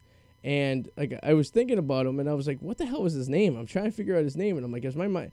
And, and then I had a memory lapse, and then like three hours later, it came to me. I was like, "Oh shit, that was the name." I was like, "Ah," but I could have googled it. I could have went on Facebook. do you remember stupid weird little things like i remember my freshman locker combination Yeah, I remember stuff like that. Yeah, I, I remember. yeah it's weird how you, you could forget something that happened two days ago but you remember something that happened yeah, yeah, actually- so insignificant That's actually you pretty know? accurate. I think if you blindfolded me and dropped me into Revere High School, and I've been out for almost 20 years now. If you, you kidnapped me, dropped me into a, a random place in the high school, and then un, and told me to find my locker and to find all my classrooms I ever been into, I could find all my classrooms and I could find my locker with no problem whatsoever. I could get into the vicinity of my locker, like within a three number radius, because they're so close together, three or four. And I know the com- I knew the combination. I still know it's forty seven one twenty seven. I don't. I remember. I know where it's located. I don't know the remember the number specifically. My locker was three lockers off. I would I don't know the room number, but if I got into the hall, I could tell you where that room was. It was the first room after the fire door on the left. I was three lockers over, and I could tell because my high school crush, her last name was one letter off of mine, and she was right next to me. So I was tortured through four years of high school with my locker next to my high school crush, and she wanted nothing to do with me. I don't remember my high school locker. I remember my middle school, my sixth grade locker combination. I I remember don't my know why just that one. my middle school locker partners uh, were the following. I had uh, my friend Matt, um, seventh grade, for half the year until me and him got in a fist fight, and the guidance counselor made us change lockers. So I went with my friend Eddie Lou, who was on the show. He lives out in California. Me and him shared for the rest of seventh grade. And then when eighth grade came, me and good old Joey Monaco became locker partners for the all of eighth grade. Now, do you honestly remember what that fist fight was about? Yes, it was about nothing. It was like a Seinfeld Exactly. episode. Um, Middle school bullshit. Well, you know how like twelve year olds are just busting each other's balls all the time, kind of thing. Yep. And like Yeah. you know, and then like, but if people would gang up. So some one day you'd be ganged up on, the other days you'd be ganging up on someone else, and it, it, it'd just be a you know you'd just be busting people's balls and doing stupid shit like knocking their books off the desk and just being like a cocksucker, just being an asshole. Twelve, all twelve year olds are assholes, right? When you think about it, and you're just being an asshole twelve year old, and then one day I guess it got to the point where me and him were just kind of got like fisticuffs. Like it was just like a like, we were in uh, I remember biology class, and uh, it got to the point where we just busted each other's balls so many times. Like our tempers were just flaring. All the testosterone was thrown through our bodies. You know, we're all like ro- you know the fuck with that? we're all, we're, all, we're we're developing young boys just ready to go, right? And all of a sudden, something pissed one of us off. And the next thing you know, we're fisticuffs, and we throw punches at each other. And then we get we get sent to the principal's office, and then the guidance counselor talks to us, and our mothers get sent to school, and they're trying to figure out why we're fighting because they don't know what twelve year old boys do because they're our mothers, and they never experienced twelve year old boys before. Now you and I, if our kids got sent to the school for fighting, we'd understand. Well, yeah, the twelve year old boys, they're gonna fight. But our mothers have no fucking clue why they were fighting. They were, you guys are friends. Why are you fighting? They don't understand the dynamics of middle school, right? And then you, Better off calling the dad in most cases. that's what they should have done. They should have called our fathers, and they would have been like, "Well, all right, you guys cool now? Boys. All right, you guys Yeah. being all right? All right, you're good." And they suspended us for the day. You know, they sent us home, Yep. and you know, you go back the next day, and we're friends. You know how boys are. Boys don't hold. Hey, hey, whatever. Next day, you're fine. Whatever. Sorry, Yeah. sorry, I punched you in the face. Things are good. My But dad would have been like, "Did anybody have to go to the hospital?" Yeah. No. All right, they're fine. yeah, it's like all right, all right. Just throw some fucking dirt on it and call it a day. You know what I mean? There, rub some dirt on it. Yeah. Rub some Robitussin. it's funny though the mentality of like a mother like i bet like sue like if henry gets in his first fight she's gonna be very like Yep. You know very overprotective That's, and stuff and that's you know understandable. That's her baby, no and, matter and what. I'm gonna have to explain to her. I'm like, well, but you know, he's it's it's it's what we do. You know, when you're especially when you're like a teenager, your your your your fucking dick gets hard for no reason, right? That's and you and you're seeing these girls and you don't know how to use. You get the equipment, but you don't know how to use it. It's the frustration behind there, and like, and I can only imagine. I remember like, I was we were at the age where like internet porn was now a thing. But Dot like matrix printers. Dot, yeah, exactly. How many fucking naked girls did you print out on a, a piece of paper that you had to rip the freaking tracks off the side when you've done it? And they Quite a few. And my mom found them behind my boom box and called my best friend's mom. the best was when you, you go to a friend's house and you discover their dad's porn collection. Oh. And uh, it's funny too because when you think about that, like when we're in middle school, say you're 12 years old and you're at your dad's friend's house, or you're at your, your friend's house and you find your, their dad's porn collection. Their dads were the same age we are right now. Doesn't that fuck with your mind? that does fuck up my mind. Picture having a 12 year old kid now, right? And then him, him and his friend snooping around in your office finding your porn. Like that, that's like it's now as I'm like I, I watch movies and stuff right now, and like I hear stories when I was a kid, and I go, well, how old were my parents at the time? They were my age right now, and I'm like, Yeah. holy shit! I'm like, can you imagine like, like what? You know what fucks me up is um, who's that kid? Pete um. The guy in Saturday Night Live whose father died in 9/11. Um, he's the comedian. Pete. Uh, he was dated Ariana Grande. Uh, Peter, Ta- uh, no, uh, he's, he's he's like all over the place. Yeah. Uh, bu- bu- bu- He was like four, Pete Davidson. Pete Davidson. Davidson. He was like uh, four or five years old when his dad died 9/11, right? So like, he's probably about ten years younger than us, right? Give or take. The fucked up story. I was reading. The, I was reading some information on his dad. His dad was 33 when he died in 9/11. He was a firefighter in one of the buildings that came down. 33. That's several years younger than you and I. Can you and like it, to put yourself in that situation? It's like, can you imagine being our age or younger going into a fucking building? Like, I mean, that's your job, I guess. I guess you're a firefighter. seven. Seven seven. years old. So imagine I'm a seven year old. Like, to me, that, that that I think that part of the story fucked me up more than anything else because I was relating with the dad more than the kid because I was like, wow, I was his age a couple of years ago. You know? I think we just found we just cracked a mystery here, Artie. Mm. Remember we always talked about how the hell does this guy get laid constantly? That story, right there. You think you think so? Oh, definitely. I mean, it's a it's a terrible. Like, I wouldn't want to say, "Hey guys, go out there and test it at the bars," because that's a terrible story to make up, make to like to say you were involved in if you weren't really involved in. But That's sad. if you were involved in a story like that, it'd be worth to find out if that actually works. But you think that really worked with Ariana Grande though? No, because that lasted like a long term. And same thing with uh, Kate Beckinsale. He dated Kate Beckinsale Yeah, for real. even though she's like forty, but she's still hot. This guy must have like a fucking dick that's like two inch, two feet long. How's he I know, pulling these? Kate Beckinsale was with uh, who's she with now? I don't think she's with anybody right now. Um, she is. Wait, who who's the one who's with the picture of the uh, of Van of um Vanland. She's Land? still hot. Who's Van Lander Verlander with?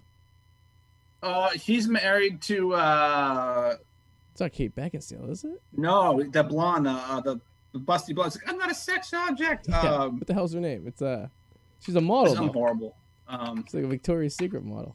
I can see her in my head. She's blonde. Uh, Kate Upton. Oh, right. I knew it was a Kate. Yeah. In Verlander, there's a fucking ugly individual too. You know what I mean? And me and you are ugly individuals too. It just takes. Hey, hey! I'm just I'm saying. I mean, sensitive. I'm a Pisces, dude. we're not. I mean, oh, we're better looking than uh, Pete Davidson. I'll give us that much right there. But, thank you. but uh, you know, someday we'll. It's it's it's a matter of just. uh I guess love is blind. They say, right? You know, you gotta get that good one. And you gotta reel it in. You know. True. You missed that as we're waiting for uh, uh, the the rest of the guests tonight. Hopefully, uh, Ryan Glover didn't give. 'em- I, I don't think they're coming. We'll, we'll, we'll give them uh we'll give them like 10 more minutes but i, I All today right, so okay. today at lunch today i uh since we didn't do our usual lunch walk together i uh walked to uh tasty burger oh, you did. Fuck you. so it took me 20 so it took 22 minutes to walk to tasty burger so the inside the inside's closed the bar's closed you can't buy alcohol you can't do anything you can't drink beer you can only you can sit inside if you want to don't want to sit outside but you have to order through the takeout window and it was like you looking through the window it was like a ghost town like the bar looked like it was like a, a restaurant out of business all the seats were up and stuff so it took me 22 minutes to walk to tasty burger it was a mile and a half and I was like, nice. I got a nice mile and a half. But I ate a, a burger that probably had about 50,000 calories and french fries as I walked back to work and drank a Coke, which was probably. So everything I gained in the three mile walk round trip was just uh, thrown away. But the reason I wanted to walk was because I wanted to check out the progress of the uh, garden and the uh, Charlestown Bridge. So apparently downstairs, no when you go to like the garden, there was like a McDonald's and a Dunkin' Donuts downstairs. Yes. They're actually blowing those walls out, and it's going to be a giant food court with like 13 different restaurants, like really good, cool little fast food restaurants being built right now. So it's going to be like going to Quincy Market when you walk through with all the restaurants on the side, stuff like that. So this is basically Yeah. going to be underneath the garden. So like, so basically going to a game, you're to have like, like 50 different options in that area to eat before, after, during. Like it's like a really cool little thing. It's it's called um, oh, what the fuck was it called? I think it was called the Under Undergarden, Underground or Undergarden or something like that. It was like, a pretty cool little development they're doing, and it's built in the building that's attached to the garden, which was once formerly the old garden. If you remember that, you would have to be. Uh, if you're 10 years younger than us, you don't remember the old garden at all, because I don't think. I, I just I just tried to type Undergarden, and what came up first was Boston activist helps Kuwaiti trans women.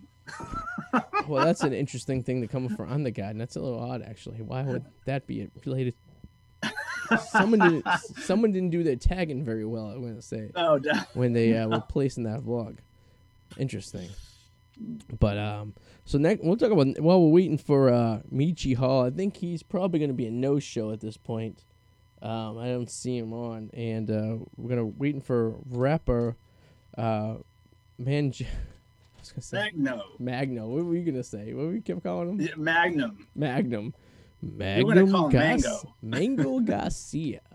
Mango Um, Magnum Garcia. We're gonna give them a few more minutes here, and if they don't join us, then we're gonna call it a show. But um, next week on the show we have uh, musician Ro Jones, who we interviewed. Um, God, uh, four no five three years ago, three and a half years ago. It was like the winter of 2017. He came on the uh, Arty and Eric show, and I believe you were there that night. Um, and he- Seventeen, definitely. he was very interesting that character. Yes, it was. Uh, when, yes, it was definitely. Yeah, you were definitely there.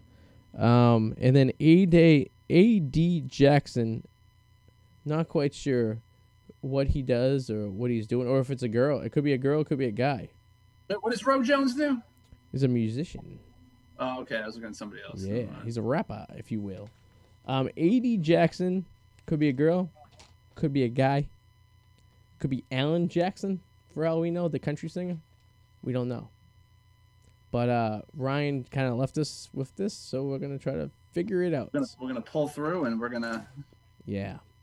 I got my quarantine beard going. I'm, I'm refusing to shave at this point because I figure why bother shaving when I'm wearing a mask all day. Sure. I shave once a week. Yeah. I let it grow, and then I shave it on, on like Friday, Saturday. This is like three weeks worth on me right now because I don't That's grow. three weeks Yeah, on you. I, I've been cleaning it up a little bit, like up here and like right here on the neck. But when I wear my mask, when I go to like like the bar job, you can't even see it anyway. So I'm like, well, but I did notice it is getting itchy a little bit when it's starting to grow a little longer. So I'm gonna probably have to trim it back a little bit. But the uh, fucking mask, man. What the? Oily yet? Mine's getting kind of oily. What the beard? I- yeah, like when you go to use you feel oily. I end up drying. My, I have dry skin as it is, so I, I do a lot of scrubbing. I do a lot of that uh, Neutrogena, uh, you know, face uh, douche, if you will. You know, I really douche it out really well. I use my wife's uh, very expensive, fancy soaps when I'm in the shower, and she's like, "Why are you using my stuff for?" And I'm like, "Well, Do you have a loofah? there, uh, my our old apartment had a loofah. We I don't think we have a loofah now. I don't know where the loofah went. Lack Sounds like a. Joey thing. Joe had a loofah. Joe was a- Ah, there. is. See? yeah, no, double back had a. Uh, I'm I'm fairly certain that a few times I've used the shower when we were living together, um, he had a variety of uh, loofahs there.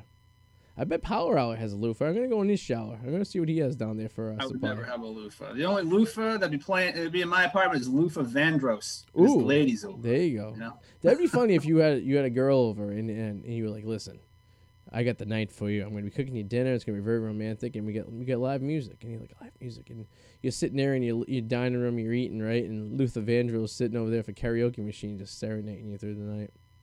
That'd be something to see. I mean, that's something. Is he still alive? He's still alive, right? ooh, I think I he don't- actually just recently died.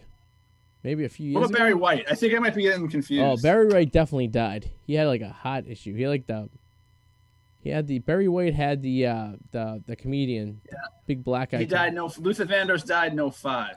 He died no 05. I feel like he died yesterday. Okay, so my sense of time is off. Did Barry White died after him, right? It was 2008. Barry White, um, 2003. So he died before. So Barry White died, then Luther Vandross died? Yeah. And then Bernie Mac died after that. Bernie Mac was definitely 2008. Bernie Mac. Did he die of pneumonia? Who died of pneumonia? Yeah, it was like a lung thing. August of 2008, right? Am I right? Uh, yeah, August 9th, 2008. You know how I Yep. remember that? I was in orientation for grad school, and I remember someone's like, "Dude, my, my brother just texted me. Bernie Mac's dead." And I'm like, "What?" That's a- Facebook. So- someone else died. There was someone else, another African American actor died. Something like, why did he die of that? Um, I can't remember. Bernie Mac had some. He had some like fluid in his lungs. Some it turned into like concrete, and he couldn't breathe or something like that. I think it was something like horrific like that. He had like a really bad like. uh uh, uh I was gonna say vascular, but it's not vascular. Sarcoidosis. Yeah, it's a form of pneumonia. Complications from pneumonia. Jesus Christ! If he had that now, the corona would definitely take him out.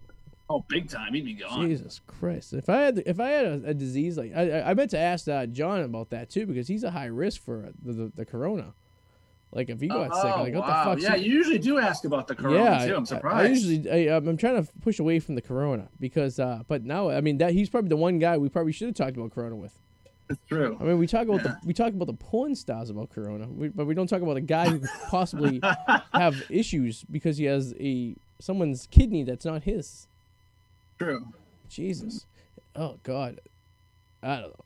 I don't think anyone would give me their organ. To be honest with you, I think there's probably people have a list and be like, yeah, don't give it to that guy. Well, they wouldn't know you. It's like one of those things where, like, you know, you end up on a list and it's years long, and hopefully, Yeah, but the, the, like, I, my list has like certain people. I don't want to have the organ. If this person dies and needs my organ, you can't have it. That's what I say. They're like, "What are you gonna do about it?" Nothing. Nothing. I can't do anything about it because I'm dead. If you're taking organs out of me, it's probably something bad happened to me. You know what I mean? Like, like you think they should? What? How do you feel about this? Here's, here's a situation for you. Since we're talking about like that, um, prisoners, right?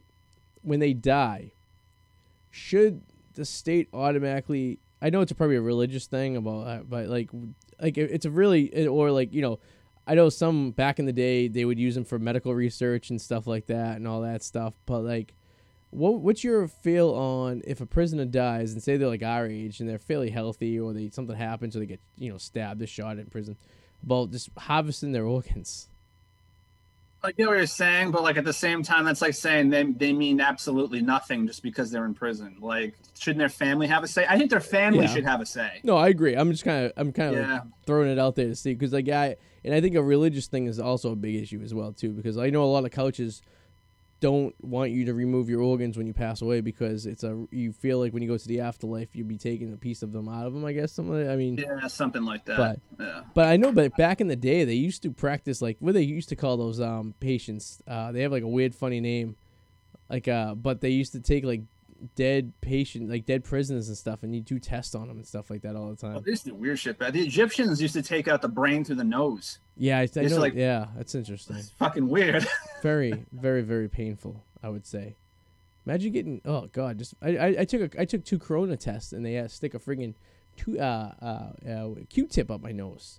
That's what James was saying. I'm like, why are you complaining? At least they didn't stick it in your ass. That's true. That's how they take my uh, temperature every time I go to work on the weekends. They, they do an anal temperature because they say it's more accurate. But I requested it, so, so I guess it's my own fault. No, but the uh, the COVID test, it's like a giant Q-tip. Then they, you get a, it makes you tear up a little bit because you get the sinuses right up top. But I had a friend who had to get uh, gonorrhea test, and the same Q-tip they use for COVID is the same one they stick in your pee hole. They don't you- do that anymore. They They don't, don't do, do that anymore. No? They don't at all. Nope. They just hand you the pills and say, take these. but they don't even test for it anymore to make sure you don't. No, have it? I remember I had, as a precautionary, I was given those once because I was told I was with somebody that was, uh, an ex of mine contacted me once and I tested positive for this.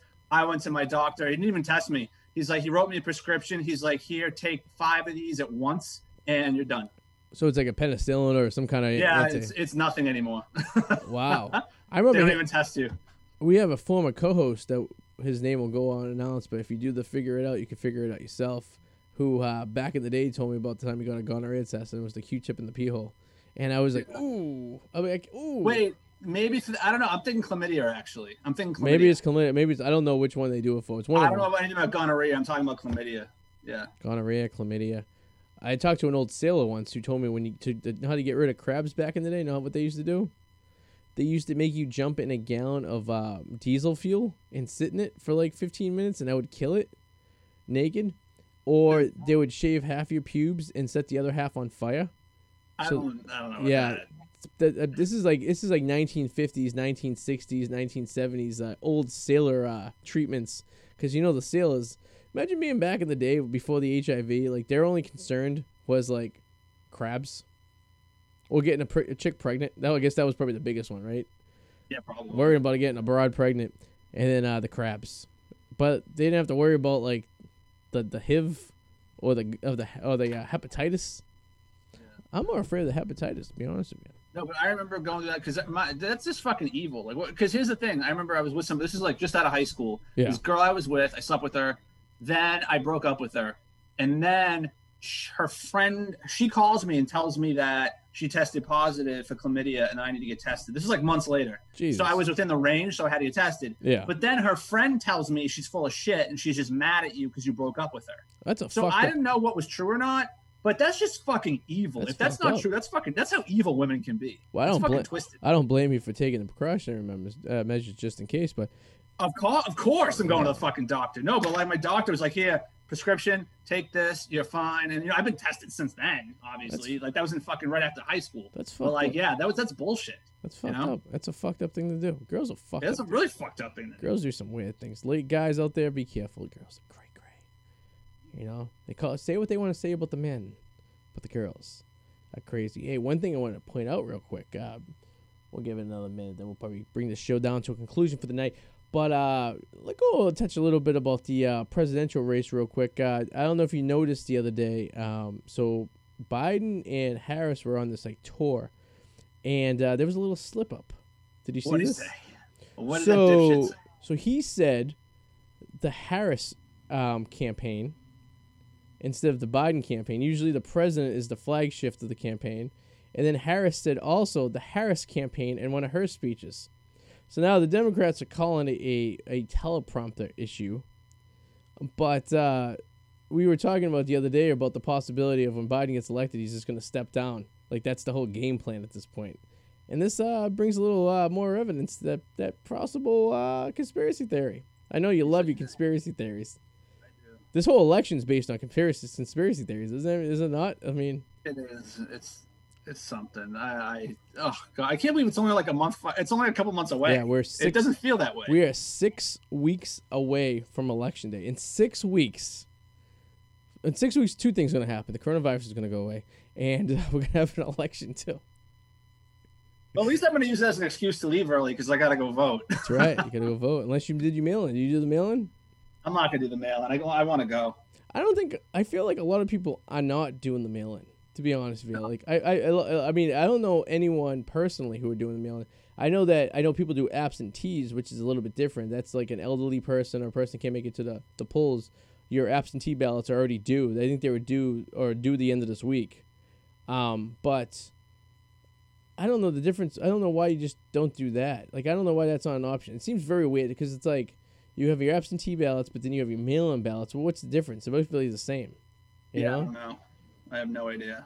There's some guy at the post office right now pissing on a pile. You ever know that scene in uh, Major League when uh, Dorn comes over and goes, "In my contract it says I don't have to do unnecessary calisthenics," and the coach Yeah. pisses on it. That's a, pe- Yeah. there's a postal worker right now at some post office pissing on a pile of mail-in, mail-in ballots. I gotta watch that movie again. I remember in the second one, he became the owner of the team, but he didn't get a second baseman because he was a second baseman or something like that. So a there's a, third big open baseman. gap. Yes, yes. and then he's the only guy to actually be in Major League Three back to the minors. I still haven't seen that one actually. So I actually that's the only one I ever seen in the movie theater. I was in the I was like in sixth grade or seventh grade. We went to the old Showcase Cinema in Revere, and we seen Major League Three back to the minors, and it was basically he was uh something happened. We ended up playing for the minor league team or something. Like it's weird that Dorn became the main character throughout the three series when it, it should have been.